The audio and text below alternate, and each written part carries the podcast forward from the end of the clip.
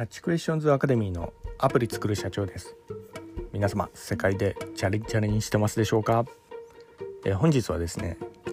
局から局へ揺れ動く人の心というようなところでお話のさせていただきたいと思います。私のこちらの番組ではですね iPhone アプリを世界で売るための戦略というようなところで、えマーケティングに関するお話の方をさせていただいております、まマーケティングはですね、まあ、の人の心理と密接に関係するようなところがありますんでね、えたまにあの心理学っぽいような、えそういうようなお話だとかあとはあのこういった、まあ、哲学みたいなそういうようなあの話にもちょっと聞こえてしまうかもしれないですが、えその辺ちょっとご了承いただければと思います、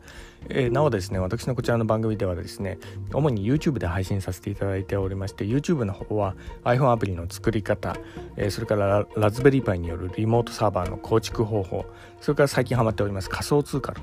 マイニングですね、えー、そそういったあの専門的なお話などさせていただいたりもしております。そういったあのジャンルがお好みというような方いらっしゃいましたら YouTube の説明欄の方ですね、え、キャッチクエスチョンズまたはあのアプリ作る社長として検索していただきますとあの出てくるかと思いますんでよろしくお願いいたします。ではですねえー、局から局へ揺れ動くまあ、人の心というようなところで今がですね、えーまあかえー、株式市場それからあの仮想通貨とか、まあ、その辺のあの先物関連が今あの荒れているいるような状況なんですけど、まあ、あの結構暴騰したり暴落したりとかそういうようなところがあり今現在あの、まあ、暴落がちょっと来るんじゃないかなみたいなそういうような、えー、ところが、えー、ありますね。で、まあ、あの上がる時もあれば下がる時もあるというようなところで、まあ、特にこういったあのえー、先物関連に関してはですね本当にこう人の心がよく現れたりするようなところがあり、えー、一貫一体こうねあの上がったと思ったらそこから急にズドンってくるようなそういうような感じですね。この揺れ動く、えー、この、えー、心理ですよね、え、この辺にこうメンタルが耐えれるかどうかっていうようなところがですね、まあ、投資家の皆さんにも結構、まあ、大事な要素でもあったりだとか、まあ、もちろんあのこういったあの揺れ動く心はですねビジネスにも結構大事になってくるようなところがあるんですけどまあ、とにかくですね、まあ、最近はあの私はあの仮想通貨のマイニングなどもちょっとやらせていただいているようなところがあり、まあ、そういったところからあの仮想通貨の方はですねがっつりなんか投資してあのお金入れ込んでるわけではないんですけど、まあ、少しやっぱちょっと気になるようなところありますよね。はいまあ、ただですね仮想通貨の投資はですねもしやるとしたらなんですけどこういうようにこうがっつりこう下がってで相場が悲壮感漂うようになったぐらいのところで少し入れてみようかなというようなそういうような感じで今ちょっと考えてたりもしておりましてね、まあ、あの仮想通貨はですねあんまりこうまあ初心者の方はね、まあ、私もあの、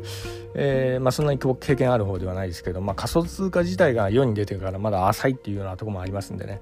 あのまあ、とにかくあの超長期目線でやるのがいいのかなっていうような感じ、まあ、これあのいろいろ私仮想通貨調べた中で、まあえー、一つ至った結論でもあるんですけど、まあ、とにかくあの売買をいっぱいこう繰り返すんではなくて、まあ、の結構あの税金のね計算とかも結構複雑なんですよね。こういった仮想通貨に関しては。なのでえものすごい底値で買ってそこであの長期的にこう保有する放置もうあの忘れるぐらい放置するっていうようなスタイル、まあ、これが一番いいんじゃないかなっていうような感じで。なので、えー、本当にこう落ちて落ちて落ちたところでこう拾うみたいな、え、そういうようなところの、まあ、こういったあので拾ってからこう忘れるっていうようなこのスタイルがいいんじゃないかなみたいな感じでこう見てるようなとこあるんですけどね。なので、えー、今後またこう下がって下がって下がってそれで僕もうダメだっつって忘れられるぐらいになったとこでちょっと入ってみようかなっていうような感じでちょっと考えたりもしてるようなとこあるんですけどね。まあこれが成功するかどうかはちょっとわからないのであの皆様のご自身の判断でちょっとやっていただければというようなとこがあるんですけど、まあ、ただですねあのマイニングに関しては、え、そんなにこうえー、まあ、あの費用がかかるっていうわけでもないので、えーまあ、あの私のあのスタイルではですね M1Mac mini で、えー、まあいろいろちょっと掘ってるわけなんですけど、まあ、日に数ドル稼げるぐらいの、えー、そんぐらいのものなので、えーまああのまあ、心穏やかにこう見守るっていうようなとこもこうできるわけなんですけどね。はいで、えー、少しちょっと、えー、話が、えー、ちょっとずれてるかもしれないですが、あの、私のこちらの番組ではですね、え、アプリとか、えー、ウェブサービスに関する、え、お話っていうようなところをちょっとさせていただくようなところがあるんで、こちらに関してのにも合わせてちょっとお話の方をさせていただきますとですね、えー、やはりですねアプリとかウェブサービスとかそういったあのビジネス関連に関してもですね、えー、流行りというようなものがありますね。で一旦ピークにこう達したと思ったらその反動で、えー、もうスタンとこう流行りがこう過ぎ去ってしまうとかそういうようなとこもあると思うんですね、えー、これもあのまあ、あの極から極へ揺れ動く心理とも、えー、まあ、言えたりするようなとこもあるのかなというようなとこもありますけど、まあ、特にですね最近のあのまあ、このアプリ系の流行りっていうような、えー、ところで言いますとですねリモート系ですね。リモート系のアプリがやっぱものすごくこう根強くこう人気があったりしてでこれに関してはですね、まあ、あのコロナにコロナ禍で今、えー、結構あのね在宅で仕事しなきゃいけないとかそういうようなニーズが、まあ、結構出てたりするようなとこがあるんでねなので、えー、まあ、これがこう人気が出るっていうのはまあ必然なわけではあるんですけど、まあ、もしかしたらですねあの、まあ、そろそろなんですけどこちらの方もその反動でですね、えー、他の方にこう、えーまあ、人気がシフトしていくっていうようなこともあるんじゃないかなというような感じで思ったりもしております。そうなんですね。人気になんか火がついていた時のその反動っていうようなところもですねビジネスとして視点を持っといた方が、まあ、いいんじゃないかなというようなところなんです。でえー、このリモート人気のこの反動でじゃあどうするのか。まあリモートの人気があのこうガクンって下がってなくなるのかっていったらまあそうではないのかなっていう感じもこうするようなところがあるんですけどこの辺がですねアプリのビジネスとしては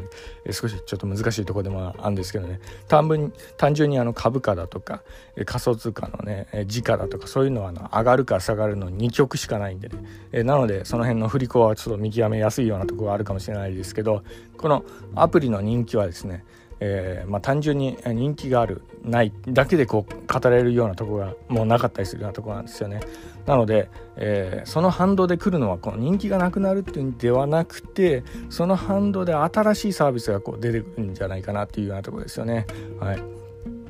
でえー、まああのまあ、特にこうどういうようなじゃあサービスでこう出てくるのかなというようなところなんですけど、まあ、特にですねやはりあの、まあ、今圧倒的な壊滅状態にあるようなサービスとかですよね、えーまあ、特にこの、えー、リモートの反対、えーまあ、いわゆる対面系のサービスだとか、まあのえーまあ、出会いとかそういうような感じの、えー、サービスのアプリとかそういったものがこうこれから、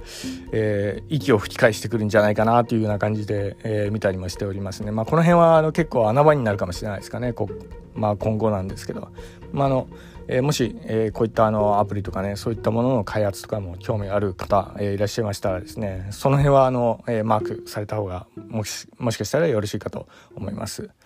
えー、では本日は以上になります。最後にいつもと同じ言葉で締めさせていただきたいと思います。IT エンジニアに栄光あれ。